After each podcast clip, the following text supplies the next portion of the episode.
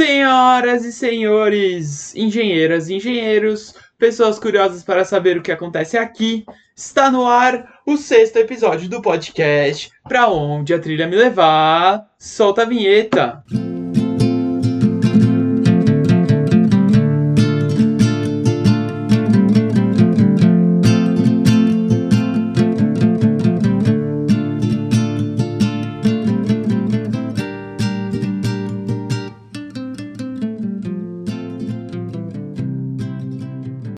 Seja muito bem-vindo a mais um episódio do podcast Para Onde a Trilha Me Levar. Esse aqui é um podcast de entrevistas com pessoas que atuam ou já atuaram na área da engenharia ambiental. A entrevistada desse sexto episódio é a engenheira ambiental Carolina Fernandes Maestri, graduada pela Escola Politécnica da USP em 2007. Na sua formação acadêmica, ela possui um Master of Science em Inovação pela Universidade de Versalhes e um Master of Science em Sustentabilidade e o MBA na Universidade de Michigan. No podcast, ela conta sua história de carreira, falando um pouco sobre suas vivências na faculdade, seu primeiro trabalho que foi na área de remediação de áreas contaminadas, seus mestrados, sua experiência em um estágio na ONU e entre outras experiências no mercado de trabalho. Durante a conversa, ela deu várias dicas para os alunos que estão entrando no mercado de trabalho agora. Aproveitem a entrevista.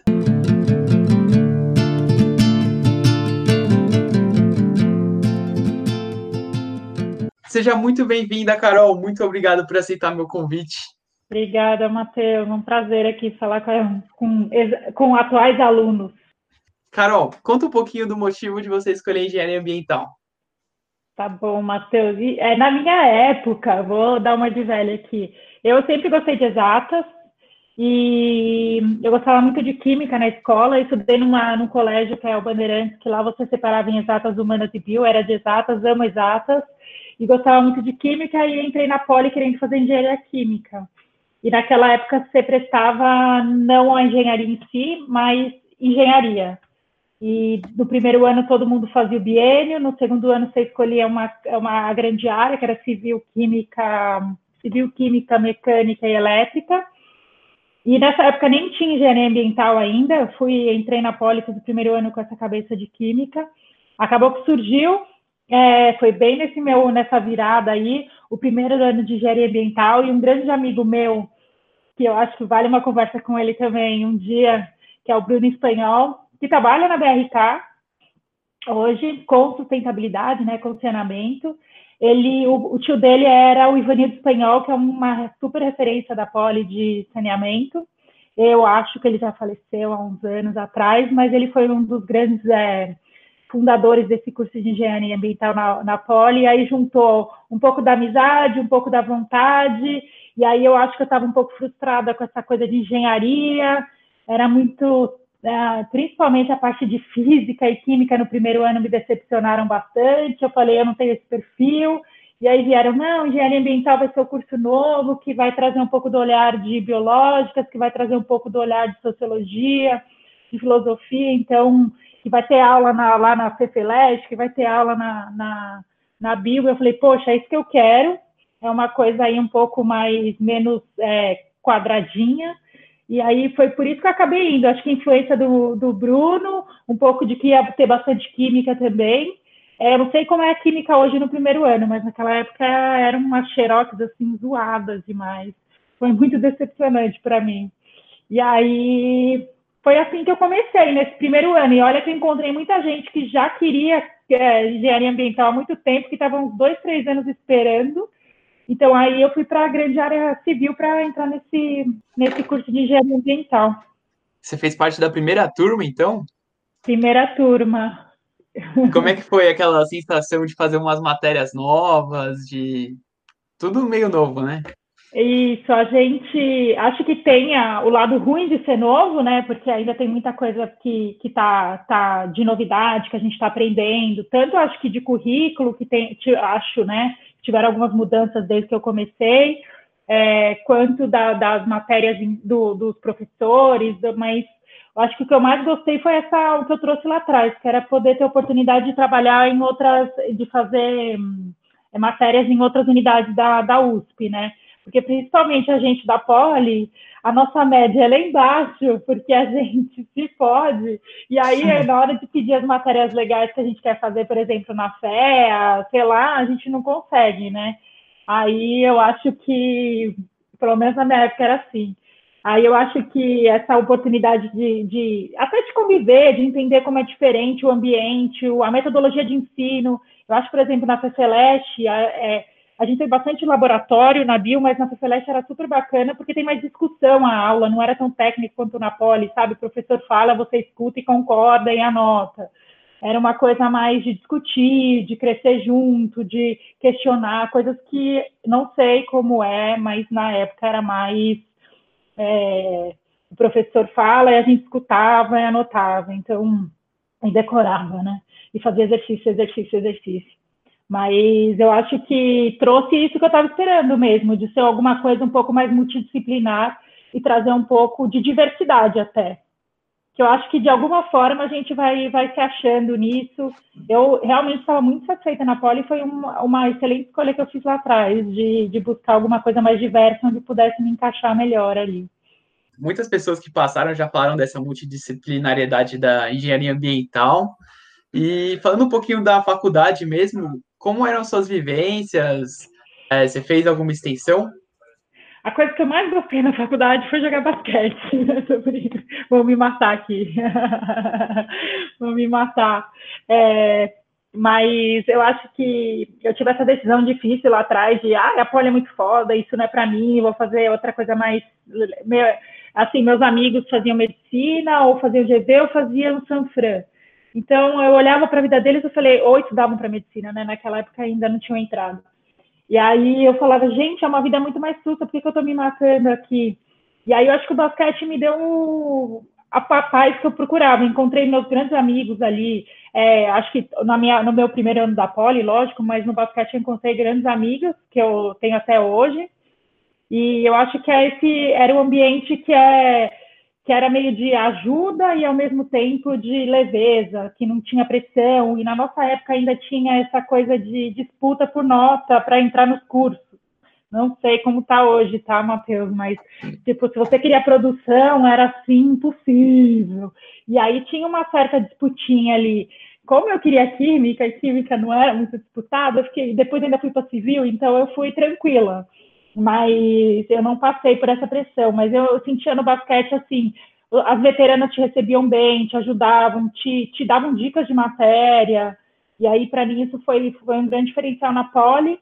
No terceiro ano da Poli, eu resolvi ir para fora, meio que fazer um sabático. E aí eu fui para a Espanha, fiquei um ano lá, fiz duas matérias lá na universidade, mas foi muito mais um sabático e um repensar se aquilo era pra, o que eu queria para o meu futuro e conhecer algumas coisas diferentes, né? Do que de fato algo para minha carreira, né? Foi muito mais pessoal do que profissional. E aí eu voltei com energia aí para acabar esse ano e meio que faltava. Poxa, agora vem uma curiosidade. Você jogou quantas Interuspes? Como é que eram Ixi, os jogos? Maria. Quantas eu... Tem ainda a Sampira? Existe ainda? O qual, não, o qual... não com a Exalc, gente, esse aí era o pior de todos. É esse que vocês têm que perguntar, viu? Porque olha, quando eu não sei quantos eu joguei, eu acho que eu joguei todo ano. Sampira, é, Sampira não, né? Interusp e o Engenharia das também, né? Fora os finais de semana que a gente ia jogar aqui. É, ia para CP, ia lá para a Zona Norte, lá, esqueci o nome. Mas é, era, eu gostava bastante. Eu acho que era um lado bom da Poli e as pessoas que não vivenciaram isso, acho que perderam muito desse lado esporti, de esporte, de, de ter esse lado de universidade mesmo, sabe? De não ser lá, de ser mais. É, de, de, conviver com outras, com outras escolas, de, com outras pessoas de, lá da USP. Senão, você vai para a Poli, assiste a aula e vai embora para sua casa. E você não vive o ambiente de uma universidade, você vive o ambiente de uma escolinha, né? Que são aquelas mesmas pessoas. Você não troca com outras pessoas, você não exercita outras coisas.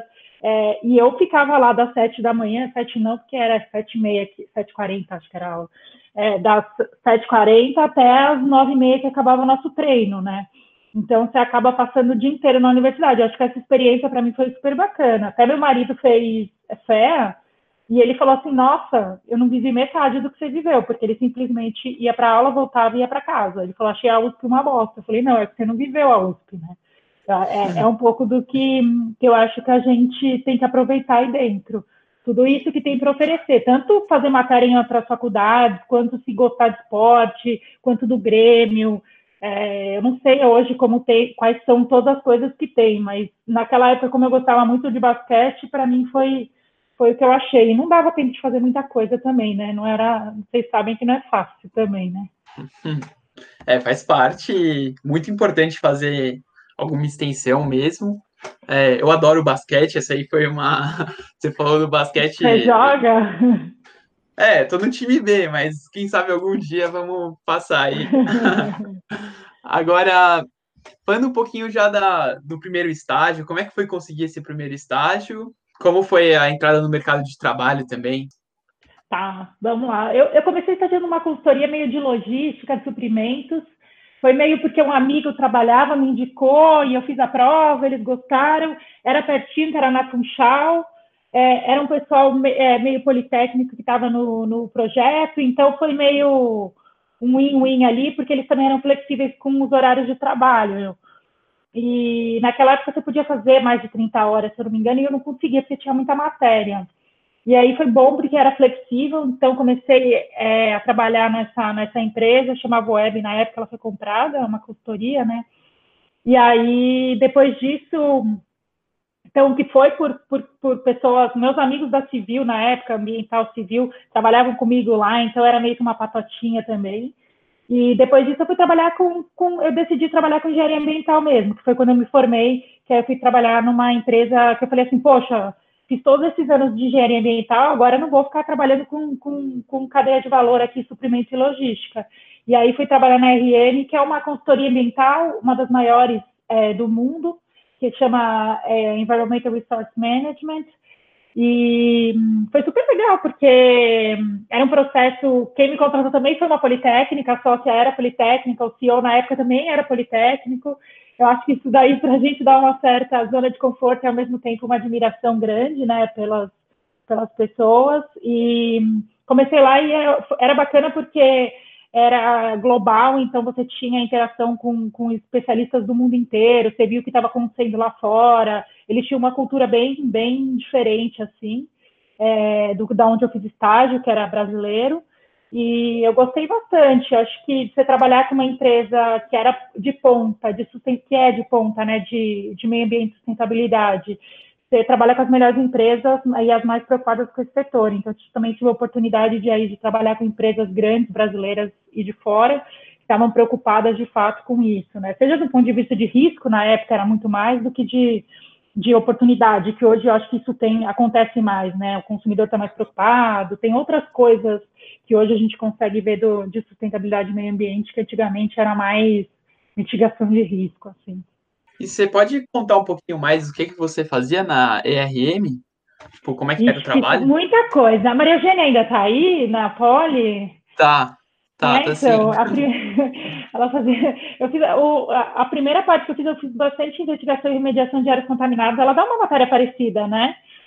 É... Eu fiz, é, trabalhei quase um ano com isso. É um tema assim super crítico porque é, tem muita coisa nova acontecendo, principalmente da parte de remediação, e não tem muita gente que sabia aqui no Brasil.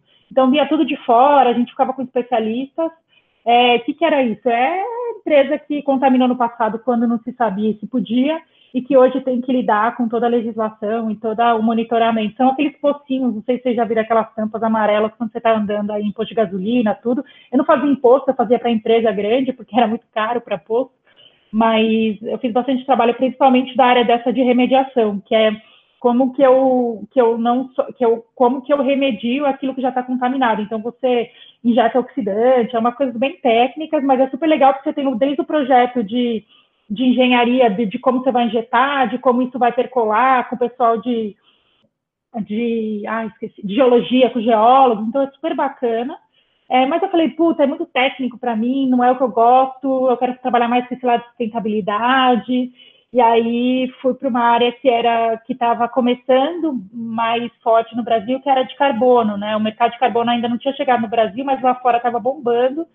E, e, e aí eu falei, putz, vou fazer isso. E comecei a fazer bastante coisa de inventário de carbono e dessa questão de gestão de mudanças climáticas, que muita gente não acreditava, tem muita gente que ainda não acredita, mas que é um fato, né? Aqui não é nem questão de acreditar, aqui é temos que fazer porque a gente está vendo as consequências. Sim. E aí foi isso, e aí fui para essa área e aí que eu vi que o tanto de oportunidade que tinha, porque estava crescendo cada vez mais, e não tinha, e tudo vinha de fora. E aí foi até que eu decidi para fora, fazer um mestrado. Falei, puta, vou me especializar nisso, e aí acabou surgindo uma oportunidade de eu ir para fora ver isso.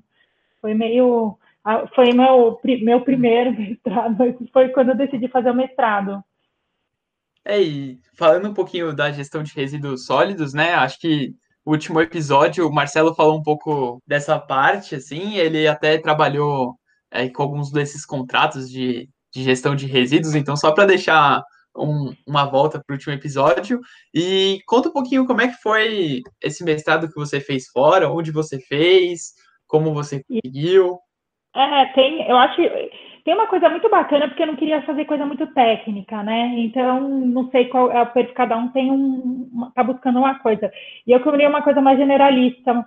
E eu queria também estar, ao mesmo tempo, nos lugares onde as discussões estivessem mais avançadas. Eu acho que aí surgiu a ideia da Europa, e lá as empresas têm mestrados profissionais, coisa que aqui eu não sei se tem, eu acho que é mais difícil.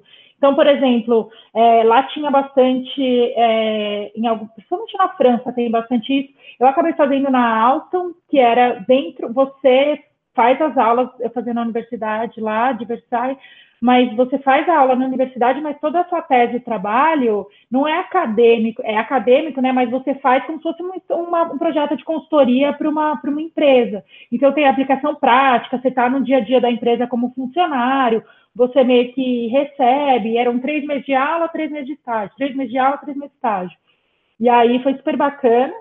É, eu gostei bastante, porque estava tá, o, o tema de energia renovável, de carbono, estava na, na, na, moda, e a gente estudou todos os mercados de carbono no, na Europa, fora da Europa, se era cap and trade, se era então, tinha algumas nuances, é, não era tão técnico como eu queria, né? Porque quando você fala de inventário, que era o que eu estava fazendo aqui, você fazia cálculo de balanço de massa, tipo, quanto que essa chaminé emite, se entrou, tanto. Ali não, ali era uma coisa mais política, então tinha outras questões, como a gente influencia, é, é, eram outras coisas mais gerais, e eu acho que foi é, também o avanço da carreira, né? Eles falam que você começa com Excel, vai para o. Como é? Eu nem, eu nem sei direito, mas que é, você começa com Excel, vai para o PowerPoint, depois para o Outlook e depois você não tira o celular da mão, que a carreira vai avançando assim. Então, eu comecei com bastante Excel, aí eu fui migrando para o PowerPoint, mas tem muitos anos do PowerPoint. E qual era o tema que você trabalhou no mestrado? Era mercado de carbono, mas... Isso, era bastante... É, o, o ele era bastante ligado a um tema, na época que tem uma legislação na Europa, que eles chamam de eco-inovação. Então, era muito ligado à inovação, só que a minha, as aulas eram sobre isso, né? Sobre inovação ligada para sustentabilidade, então como você conecta os dois.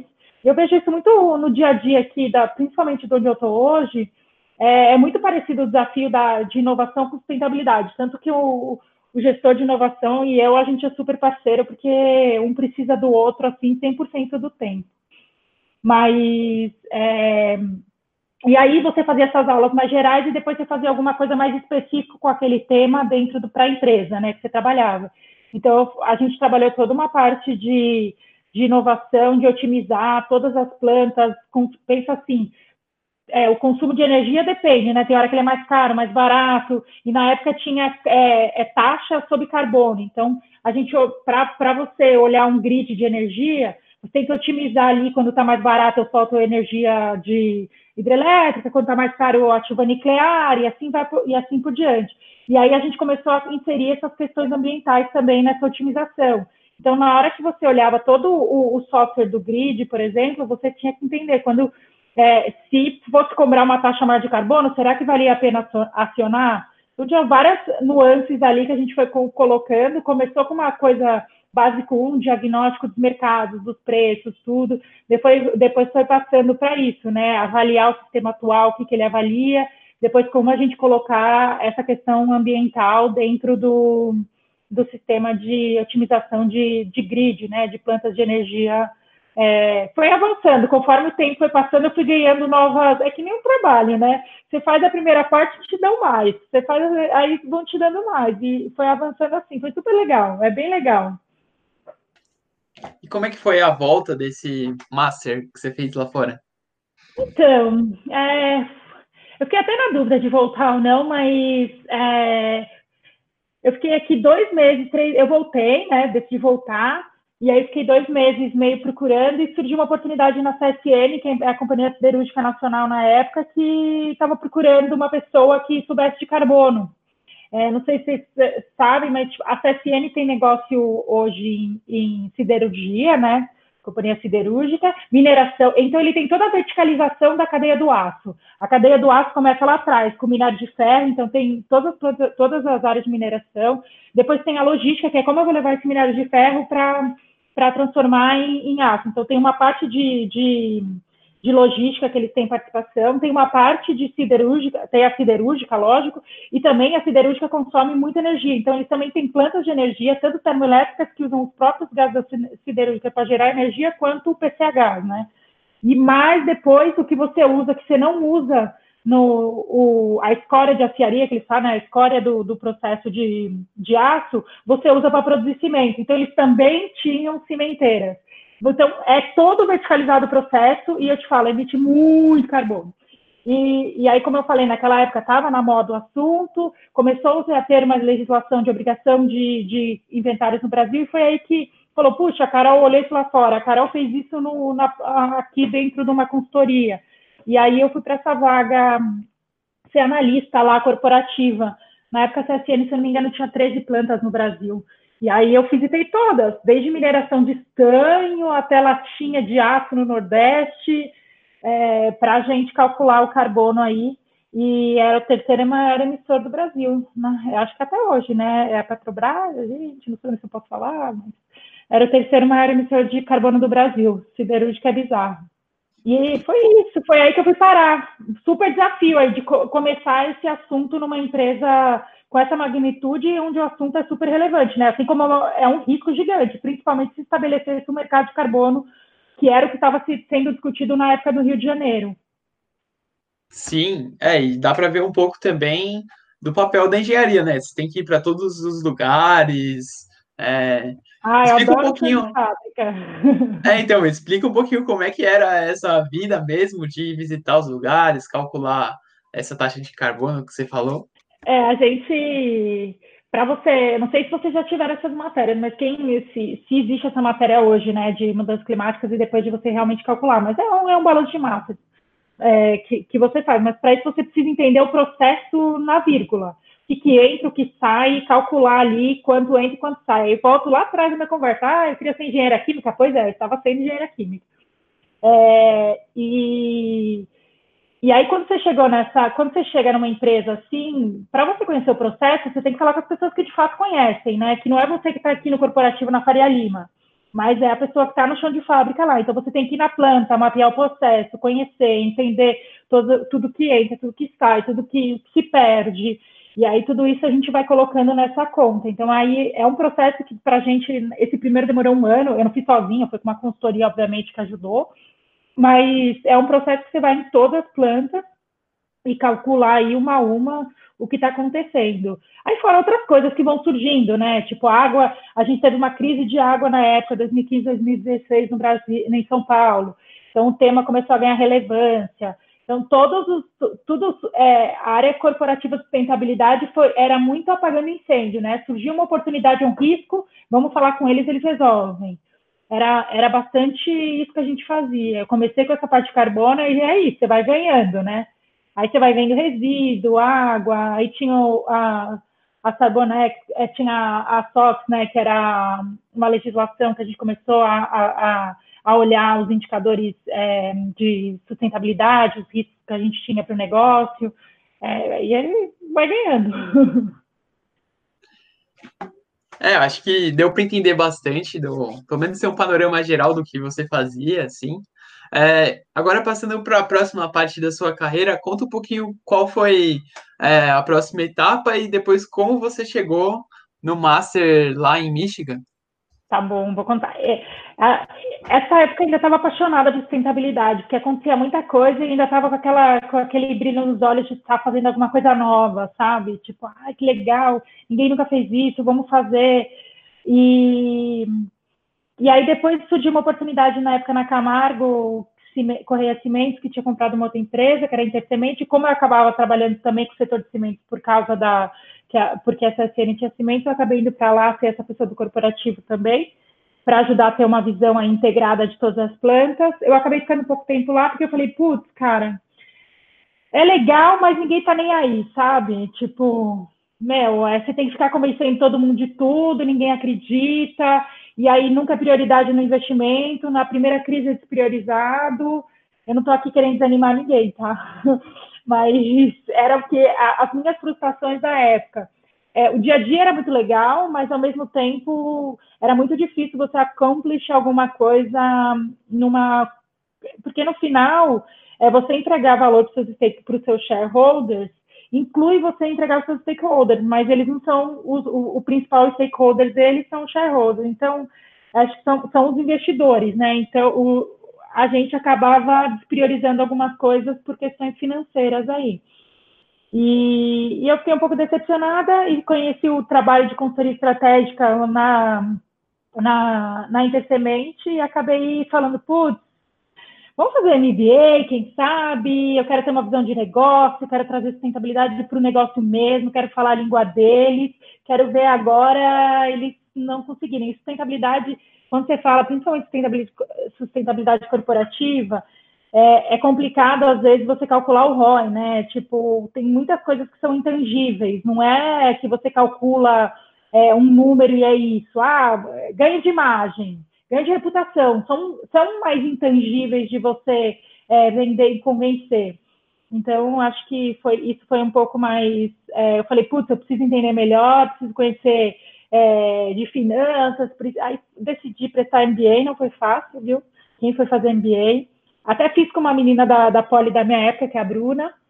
É, a gente foi para Michigan, super bacana. Acho que estudar fora para quem puder é, recomendadíssimo. Estados Unidos tem uma metodologia diferente, onde as aulas são mais é, de discussão e menos de, de lecture, né? Então, acho que é bacana essa, essa troca. Você também está com pessoas é, de diversos lugares do mundo, sabe? Não é do, do, do, é tipo do mundo. As aulas são super bacanas de MBA, é super puxado, mas ao mesmo tempo te dá uma bagagem, um conhecimento de mercado, de negócio, de priorização, de tempo mesmo, é, e é, diferente assim. E lá eu trabalhei, lá durante o MBA são dois anos, e você, entre um ano e outro, você faz o que eles chamam de um summer internship, e aí eu fiz alguns. E no Itaú, fiz na ONU, que era meu sonho, e acabei, depois desses dois anos, indo é, para a Bain Company, que é uma consultoria estratégica, que era o que eu pensei lá atrás, que eu fui para MBA, desisti, voltei, e aí eu falei, consultoria estratégica será, e foi. Então, passei aí quase dois anos na Bain, depois do MBA, e cara, é animal.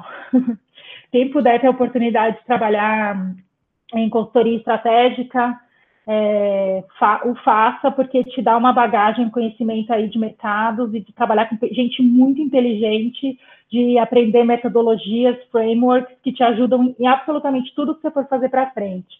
Então, quem tiver essa vontade aí. E aí eu acho que foi uma construção, né? Eu estava nessa decepção, voltei para para a consultoria. A consultoria faz projetos de todos os tipos, assim, e você consegue também escolher, ah, eu não gosto de, eu quero fazer determinado mercado. Obviamente que dentro do que tem de oportunidade, mas eles te dão uma flexibilidade muito grande de, de você tentar ir por um caminho que você escolher e construir o seu, o seu caminho lá dentro. E só que são muitas horas, né? Ao mesmo tempo que o, que o, que o que é muito legal por um lado, por outro também a vida pessoal você se abdica um pouco de algumas coisas. Eu já estava um pouco velha e tudo, e acabou surgindo uma outra oportunidade e eu voltei para a sustentabilidade. No, no, final, foi, foi um pouco do que o MBA é super legal, porque te dá essa visão de fora, mas ao mesmo tempo eu acabei voltando e fazendo o que eu já fazia antes, né? Mas com, com toda essa bagagem que o MBA e a consultoria me trouxe, eu acho que isso me permitiu hoje conectar muito com o negócio. Então, hoje, tudo que eu faço é conectado com planejamento estratégico, é trabalhando no que é muito core para a organização, é, te dá um framework, uma estrutura de trabalho, é, é super. É, é isso, na verdade. Aí hoje eu estou no Boticário, né? No grupo Boticário. Poxa, Carol, que legal. A gente já conversou com a Bruna, é episódio 4, se vocês quiserem voltar lá e vi um pouco da história dela também. Particularmente não sabia que vocês é, fizeram um MBA juntas. Adorei é, a história ela... de vocês. É, agora uma curiosidade também. Como é que é trabalhar na ONU? Conta um pouquinho desse trabalho. É, é, eu acho que é assim, é o perfil de cada um, mas eu gostei bastante de entender muito mais do que trabalhar lá, entender como que funcionam os bastidores, sabe? Muito mais que o dia a dia lá, eu acho que isso me deu uma, um embasamento de como que funciona a estrutura de uma organização desse tamanho. Mas falando do, do trabalho em si, eu trabalhei com projetos de inovação aqui na América Latina. A ONU, eu trabalhei no braço de meio ambiente da ONU, que é a UNEP, e dentro da UNEP tem vários projetos. Eu trabalhei nesse programa de de é muito de inovação em sustentabilidade com pequenas com médias e pequenas e médias empresas na América Latina. Pensando que a UNEP ela tem um braço na América Latina que fica no Panamá e cuida de todos os países menos Brasil.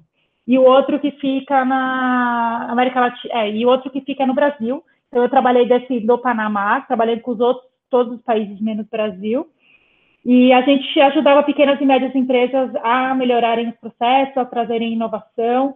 Então, tem uma ajuda. E trabalhar, se você trabalha geralmente com ONGs, você é um foco de algumas organizações locais que, que são o seu braço ali. Então, é um, é um trabalho bastante em rede, em parceria, e ao mesmo tempo também muito político. Eu, é, para quem gosta, é super legal. Eu, particularmente, é, obviamente que ser político faz parte da, da, carreira profissional de qualquer um, mas assim é extremamente político, não tem tantos recursos como uma, uma grande organização, que era onde eu estava acostumada a trabalhar. Mas eu acho que você trabalhar e você ver o impacto do, no local, isso você consegue ver e que você conhece pessoas aí do mundo inteiro super inteligentes e buscando mais do que é o ganho conjunto, sabe? Então são pessoas que o propósito é muito maior do que o que você ganha no final do mês, do que é, é muito mais é, é, a comunidade, o grupo em si, do que eu, que é um pouco diferente às vezes de algumas coisas que a gente vê em empresa, em grandes, em grandes corporações, né? Eu tenho os dois lados, mas é super bacana quem puder ter a oportunidade de estagiar. É super, tipo, é, é fácil não, gente, mas é super legal. É, tem várias vagas, assim, principalmente de, de estágios de três meses, quatro meses. Quem puder aí um verão ir, tentar fazer, tanto aqui na América Latina, no Brasil, na Europa, tem Viena também, alguns braços lá. Então tem que ir atrás, existe super essa possibilidade. Muito legal essa história. E para a gente ir caminhando para o final, conta um pouquinho onde você está, o que você faz atualmente. Tá, então contando tudo isso aí que eu passei, desde começar com uma coisa mais técnica, de ir trazendo algumas, é, e fazendo esse mestrado em negócios e tudo, né, MBA, é, acabei hoje no Grupo Boticário, eu tomo conta da área de sustentabilidade corporativa, somos hoje 10 pessoas olhando para isso no grupo, com, com, com um grande desafio de alavancar tudo aquilo que o grupo já fez, que não conta tanto, mas que, porque está no propósito do, do, do, fundador e do CEO atual, né? É, essa questão de sustentabilidade, a gente fala que é um que é a responsabilidade social e ambiental nas relações, e, e isso está na cultura da companhia. Não é falado tanto para fora, mas é muito praticado. Então, é, a gente veio agora para fortalecer, eu vim né, com esse desafio de fortalecer um pouco, de trazer cada vez mais proximidade para o negócio. Então, a gente separa um pouco a atitude da, o trabalho da Fundação e do Instituto Grupo Boticário e entende como isso traz valor para o negócio. Então, trazendo alguns exemplos práticos. Putz, meu, a nova geração está cada vez mais preocupada com essa questão de ética, de sustentabilidade. Como é que eu vou oferecer produtos para eles e ser transparente para eles com relação ao tema? É, e aí a gente está construindo essa grande estratégia, que eu estou chamando de Visão 2030, porque está conectado com os Objetivos de Desenvolvimento Sustentável da ONU, né? E aí a gente está construindo essa visão com a liderança do grupo, que é mais importante, gente. Se for trabalhar coisas assim globais, quanto tem que ser uma visão da liderança, tem que estar no propósito, tem que estar na cultura, senão a gente não consegue permear, integrar com, com o negócio, né, com as áreas de negócio. Então, a gente está construindo com a liderança e depois vai dobrar nas áreas de negócio, junto com o planejamento estratégico, colocar nas metas das áreas, nas metas variáveis dos, dos líderes, e aí são as dicas que a gente vai aprendendo, né? Tanto trabalhando em consultoria estratégica, quanto no MBA. Quais são esses, essas pequenas coisas que você tem que ajustar no caminho para fazer dar certo. Mas eu estou com esse desafio aqui, eu estou só oito meses lá e convido todo mundo a conhecer o grupo, fazendo uma propagandinha aqui. E me procurar se quiser trabalhar no grupo ou conhecer melhor. Demais, demais. É, eu já pesquisei um pouco sobre o grupo, gostei bastante. É, e para a gente terminar aqui, baseado em toda a sua história, sua carreira, qual conselho você daria para aqueles alunos que estão ou na faculdade agora, ou que pretendem fazer engenharia ambiental? Baseado em toda a sua história, que conselho você daria para eles? Hoje, eu acho que é buscar o maior número de informações que você puder para ter esse caminho claro. Eu sei que às vezes a gente tem que fazer algumas, algumas, é, alguns desvios de percurso, mas quando a gente tiver esse caminho claro e quanto mais você conversa com, pessoa, com as pessoas, entendem como é o mercado, é, mais, mais preparado você está para construir esse caminho. Então, vou dar um exemplo. Eu quero trabalhar com em banco. Quanto mais pessoas, será que eu quero mesmo? Tipo, ou é um desejo sem conhecer de fato. Então, quanto mais pessoas de fato eu conhecer, entender como é o dia a dia e conversar, é, é, eu acho que isso é melhor, vai te colocar mais preparado e vai te colocar é, mais à frente, né? É, de desenhar esse caminho para você ser dono da sua carreira, entendeu? Não deixar que às vezes a carreira te leve. Então, acho que para mim é isso. Tenha bem claro e converse com o maior número de pessoas para te ajudar o que você quer e seja dono desse, desse seu caminho, né? Para você ir construindo aí. Eu quero chegar lá e para isso eu preciso passar por A, B ou C.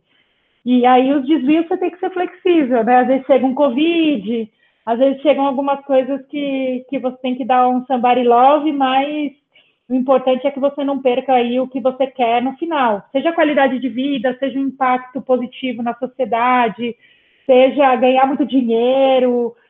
Aí você tem que escolher o que você quer, mas tem que ser feliz no dia a dia, né? Nas horas que você estiver trabalhando aqui, faça alguma coisa que você goste. Então, por isso que eu acho que é importante conhecer muito bem o, as, as, indústrias, conversar com as pessoas, entender, buscar alumni da Poli ou de qualquer outra faculdade que está fazendo ou vai trabalhar na empresa que você gosta para entender como é de fato, porque às vezes a propaganda é enganosa, né? Sim. É, eu peguei aqui uma frase que você falou que eu acho que super legal. Seja dono do seu caminho. Acho que assim a gente pode encerrar é, esse podcast. Muito, muito obrigado, Carol. Foi sensacional. É, adorei a conversa, sua história inteira. A gente passou por diversas é, histórias no meio do caminho, diversos caminhos que você trilhou, e eu tenho certeza que isso vai ajudar muitos alunos, pelo menos a sua história vai ajudar muitos alunos a refletirem sobre os caminhos que eles querem seguir. Eu já estou refletindo sobre o meu, né?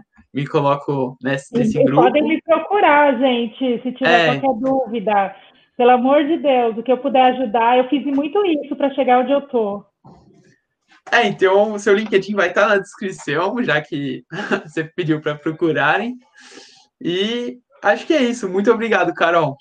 Obrigada, Matheus. Boa sorte aí.